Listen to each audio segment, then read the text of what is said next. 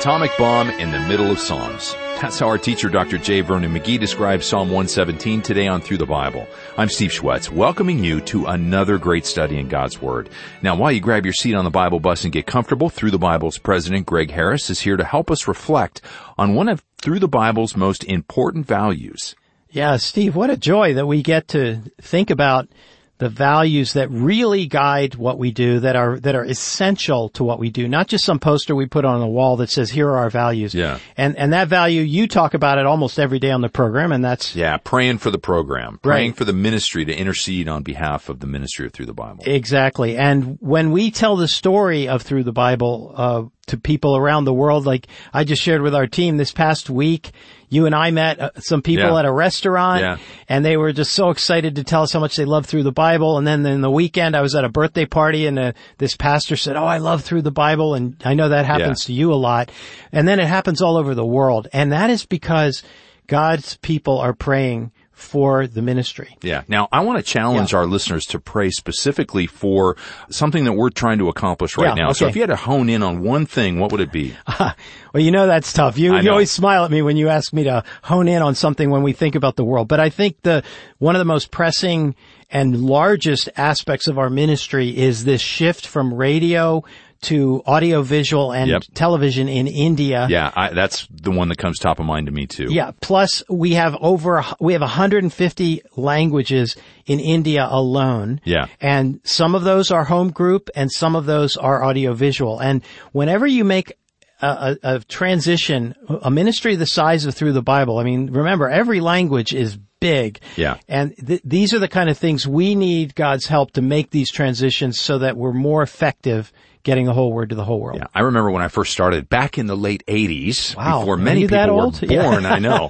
Um, I remember that uh, uh, India was getting like 15 to 20,000 letters yeah. per month, yes. radio exclusively, and we saw that trend start to drop off right. as smartphones came in and YouTube comes up, and now we're hearing those stories and they are coming back, yes. but in the video format. So that is just such a such an exciting way that it, it really doesn't matter. You've talked about being media agnostic. We don't care how the Word of God gets out and the teaching of Dr. McGee. We just want to get it out, and God has been so faithful in blessing us in that way. So you could pray for us as we work to make this transition. Yes. It's an important time for us. We want to make sure that we're doing it right. We want to not just move everything off of radio. We want to do it in the right timing, right. in the right languages that make sense, and we want to continue to grow the ministry, and we're doing that. Yes, and there are, through the digital platforms, people can still listen to Through the Bible. It, maybe not on radio, but yeah. they can hear it on apps and podcasting. So yes, uh, and as you pray for your own life, because I, I assume that you're praying like, like I know I pray every day, Lord, help me, help me figure out where, where you want me to go, what you want me to do. Yeah. So let me pray for us now as we begin. Heavenly Father, I do ask that you would give us wisdom as we seek to guide the ministry through the Bible. Uh, I pray for everybody listening as well as they seek to steward the time and the resources you've given them, that you would bless them in that, Lord. Disclose yourself to them and to us now as we study your word together. In Jesus' name, amen. Now here's Through the Bible with Dr. J. Vernon McGee as he leads us through Psalm 117 and 118 we continue on in these Psalms that are known as the Hallel Psalms. They began with Psalm 113 and go through 118. And they were sung at the three great feasts, Passover, Pentecost, and Tabernacles. And at the Feast of Passover, the cup passed seven times, and between the passing, they would sing one of these hymns. And there are others that have suggested, other expositors, that they sang 113 and 114 before the meal, and then Psalm 115 through Psalm 118 after the meal. It doesn't make any difference how you arrange it. The one that they sang last would be Psalm 118. And that is the song that's mentioned in the Gospel it says, they sang a hymn and went out. Now we'll be coming to that. But this Psalm 117 has only two verses. And it's actually the shortest that we have in the Bible, the shortest chapter. And because of that, there is a danger of passing over it, and yet here is, to my judgment, one of the most startling Psalms that we have. It's the shortest of the Psalms, and certainly the shortest chapter. You just can't get any less than two verses in a chapter of the Bible. Now, I'm going to read it, and then we'll look at it. Oh, praise the Lord. That is, hallelujah. All ye nations, praise him, all ye people, for his merciful kindness is great toward us, and the truth of the Lord endureth forever. Now, this is a remarkable statement, so let's, not pass over this hurriedly. Here is a statement, and it's obvious that it's prophetic. It looks to the future. When all nations and races and tribes and tongues in every continent and in every nation will join in the praise of Jehovah and will worship Him as the Lord. Now, is there anything like that that's in sight in the world today? Do you see any evidence of it in your neighborhood, friends, where the world is turning to God? Oh, there was a time at the turn of the century in the good old Victorian era and the gay nineties why, they thought that the millennium was coming in. That was the day of postmillennialism, and it had its heyday. And a premillennialist in that day had to run for cover. They would ride him out of town on a rail. Anybody that would be pessimistic enough to say there was going to come a great tribulation period on the world. I have a question, no, to ask right now. All nations praise Jehovah. And my question is, where are the nations that are singing praises unto Jehovah today? Where are the nations who worship and adore Him and are in submission to Jehovah? That is a question that has a very easy answer. I'm confident that it would be very difficult for anybody to find a nation today. But this was the message of the prophets. Zechariah had said in Zechariah 2.11, many nations shall be joined unto the Lord. And then over in Zechariah 14, 16, we have this statement, It shall come to pass, everyone that's left of all the nations which came against Jerusalem shall even go up from year to year to worship the King, the Lord of hosts, and to keep the Feast of Tabernacles. So evidently the worshiping of all nations is in connection with the turning of Israel to God. And the question now follows is this. When will all of this find fulfillment? Well, I think we have the answer right here in this little psalm. The how and when nations will praise Jehovah. Will you listen to this? For his merciful kindness is great toward us. Us? Yes, Israel when God is gracious to Israel, that's coming in the future, the millennium, uh, at the end of the great tribulation period when He comes to this earth and He's gracious to this nation, He'll be gracious to the nations of the earth. And at that time, why we're told in Micah 7:20, Thou wilt perform the truth to Jacob and the mercy to Abraham, which thou hast sworn unto our fathers from the days of old. And we're told in Isaiah 54, 7 and 8, For a small moment have I forsaken thee, but with great mercies will I gather thee. In a little wrath I hid my face from thee for a moment, but with everlasting kindness will I have mercy on thee, saith the Lord thy Redeemer. So, my friend, you can see that this has reference to the day that is coming but it's a day when all nations are going to praise the Lord. Now, do we have any inkling of that in the New Testament? You remember that the council in Jerusalem, when they met, made up of all Jewish believers. They couldn't quite understand why the prophecies in the Old Testament weren't being fulfilled.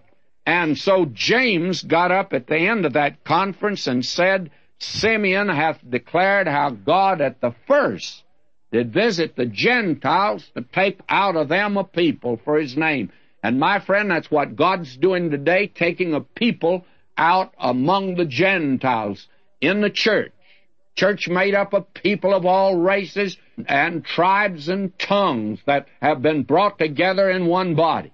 Now he says, and to this agree the words of the prophets, as it is written, after this, after what?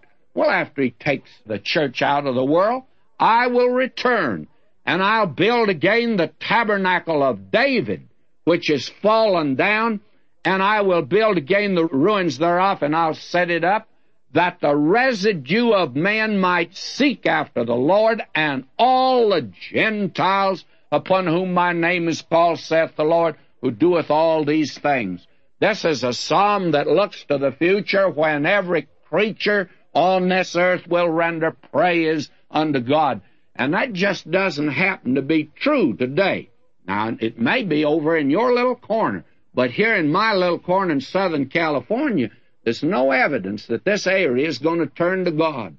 And at that time, though, we read, God shall bless us, and all the earth shall fear him. That is Psalm 67 7. This is a tremendous psalm. I tell you, this is like an atom bomb put right here in the midst of Psalms. And I tell you, when this little atom bomb explodes, you won't find a postmillennialist or an amillennialist anywhere because it's blown them all away. This is a great little psalm. Don't pass it by. Now, Psalm 118, and now we come to a very remarkable psalm. One of the things makes it so remarkable is this. The next psalm we take up, Psalm 119, is the longest chapter in the Bible. Psalm 117 is the shortest, and between the shortest and the longest, we have here Psalm 118. That in and of itself makes it rather interesting, and it's the last, as we've already indicated, of these Hallel Psalms. And this was the Psalm that that night, when they gathered in the upper room, those men with the Lord Jesus, and they observed the Passover, and up yonder in that upper room with an air of informality and awe and sadness and joy and spontaneity and anticipation. And there they were gathered together. And when they had finished, and there on the dying embers of a fading feast, he reared a new one. You see, the Lord's Supper is not a wailing wall. It's not something that's morbid. There on the dying embers of a fading feast, he reared a new one. And out of the ashes of the past, he took bread and wine. He didn't use bronze or marble to put up a monument, but he made a monument out of the fragile and frail bread and wine. And you notice that at the Passover they always had a lamb. But all we hear about here is the bread and the wine. You know why? Because the lamb was there serving them. He was on the way to the cross as the Lamb of God to die. And that bread and that wine was to speak of him until he comes again. I say to you that these are the Psalms they sang, and this is the one that they sang that night where it says in the Gospels, they sang a hymn and went out. It was Psalm 118. Now that ought to make it very important to us. And there that night, when that seventh cup went around, you remember he said, I'll not drink this cup with you. I won't drink this one. He passed it on. He says, I'll drink it with you new in my Father's kingdom. But he'd already said in this psalm, I'll take the cup of salvation. He took it yonder on the cross. And he's the lamb that shed his blood, and this cup is the new covenant of his blood. And God's good. Therefore, this is to say that God's good to us. And so let's look at it. Oh, give thanks unto the Lord, for he's good because his mercy endureth forever. Let Israel now say that his mercy endureth forever. Let the house of Aaron now say that his mercy endureth forever. And let Vernon McGee now say that his mercy endureth forever. And let you and you, way out yonder, way out yonder in the Caribbean, way down yonder at the equator, way up yonder in Alaska, way across yonder in Okinawa, way over yonder in Europe. All of you folks, let's all of us give thanks unto the Lord, for he is good. Listen to him. That's what he means. Let them now who fear the Lord say that his mercy endureth forever. This is a great psalm. He sang it that night.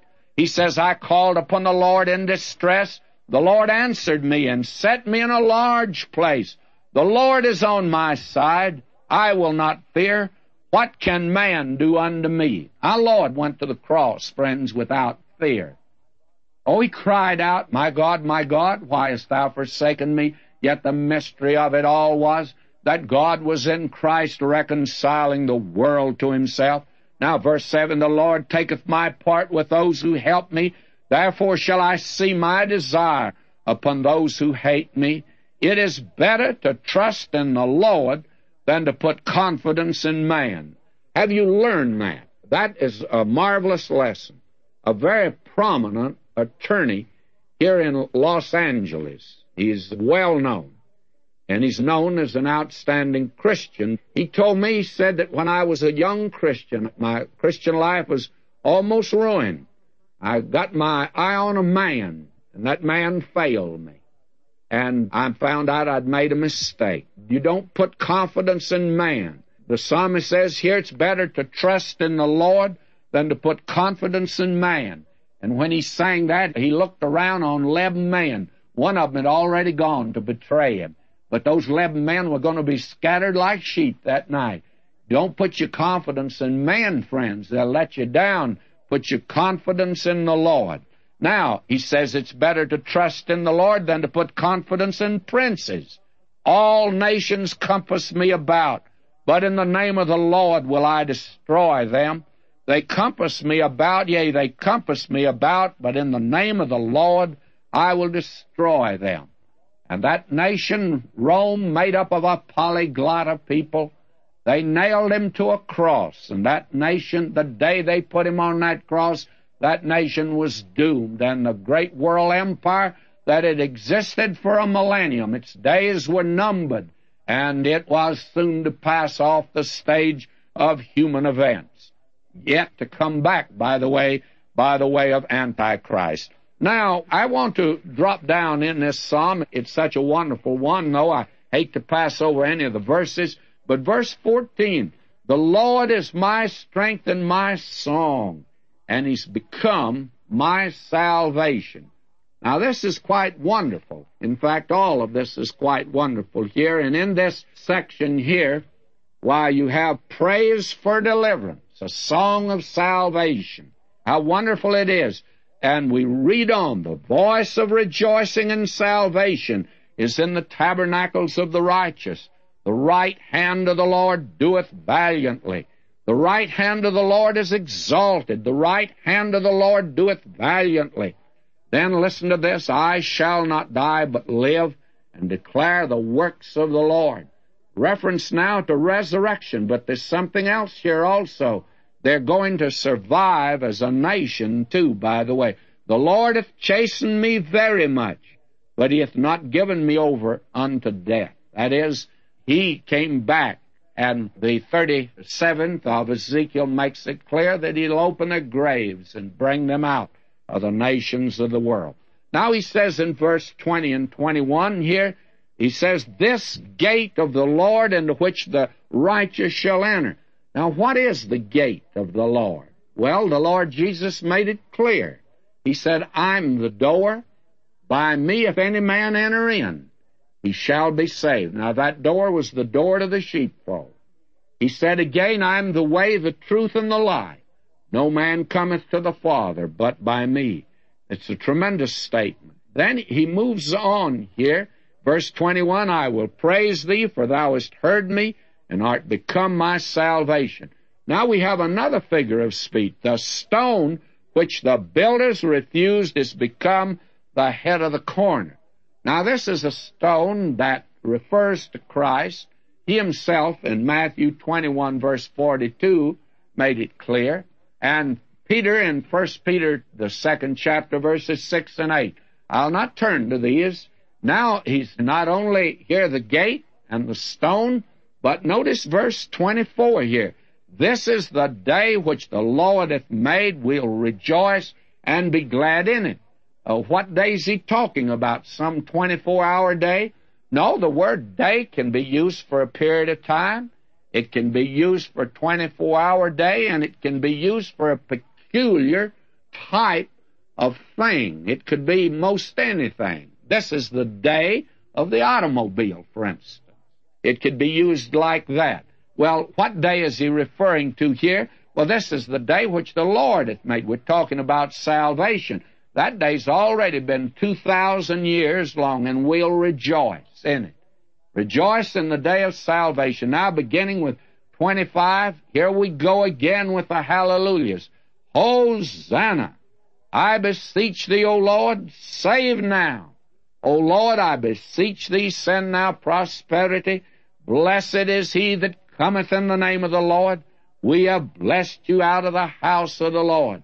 Now, this means that the Lord's Supper's not a wailing wall. I repeat that. We forget that. This is the cup he drank that you and I, our joy might be full. Now, verse 27, God is the Lord who hath shown us light. Now, He's light also. Bind the sacrifice with cords even under the horns of the altar.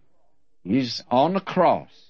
You see, for you and me, Thou art my God, and I'll praise Thee.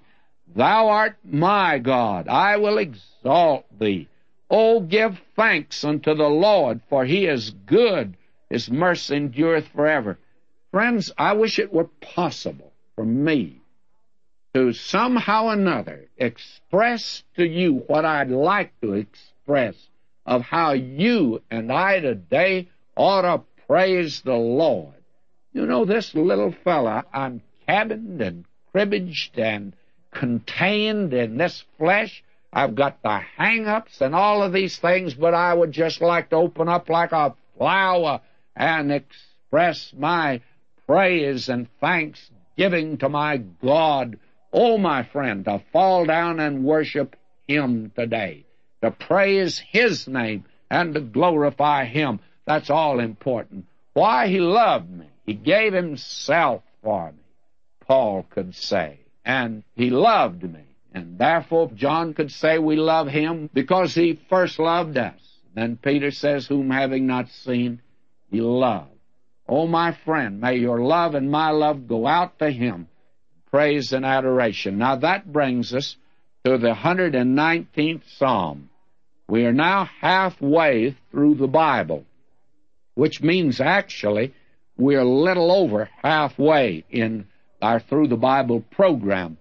And we uh, will be dealing with several books that we're going to take a little more time with him.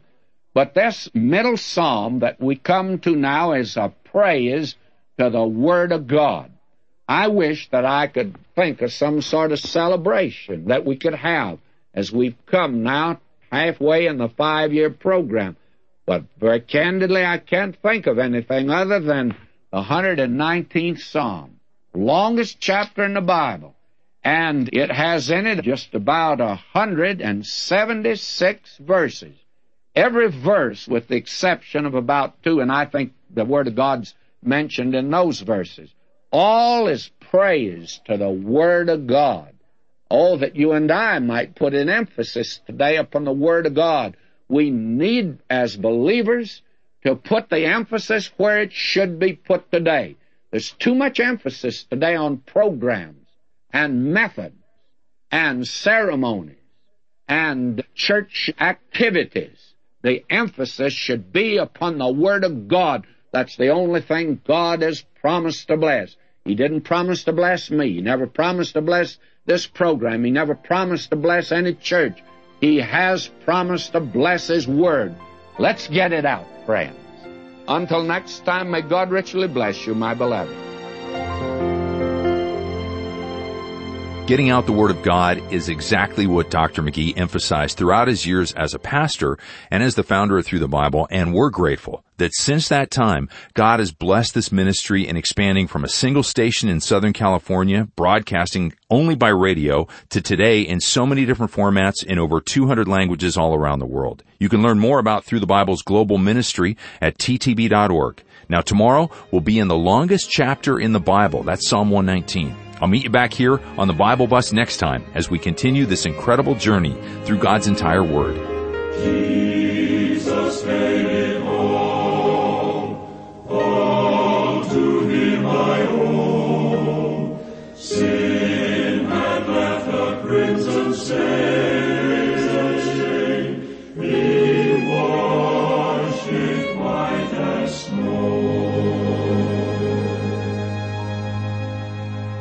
Through the Bible is a five-year study of God's entire Word, and together we discover God's purposes in history and our lives, found only when we believe in Jesus Christ. Do you know Him yet?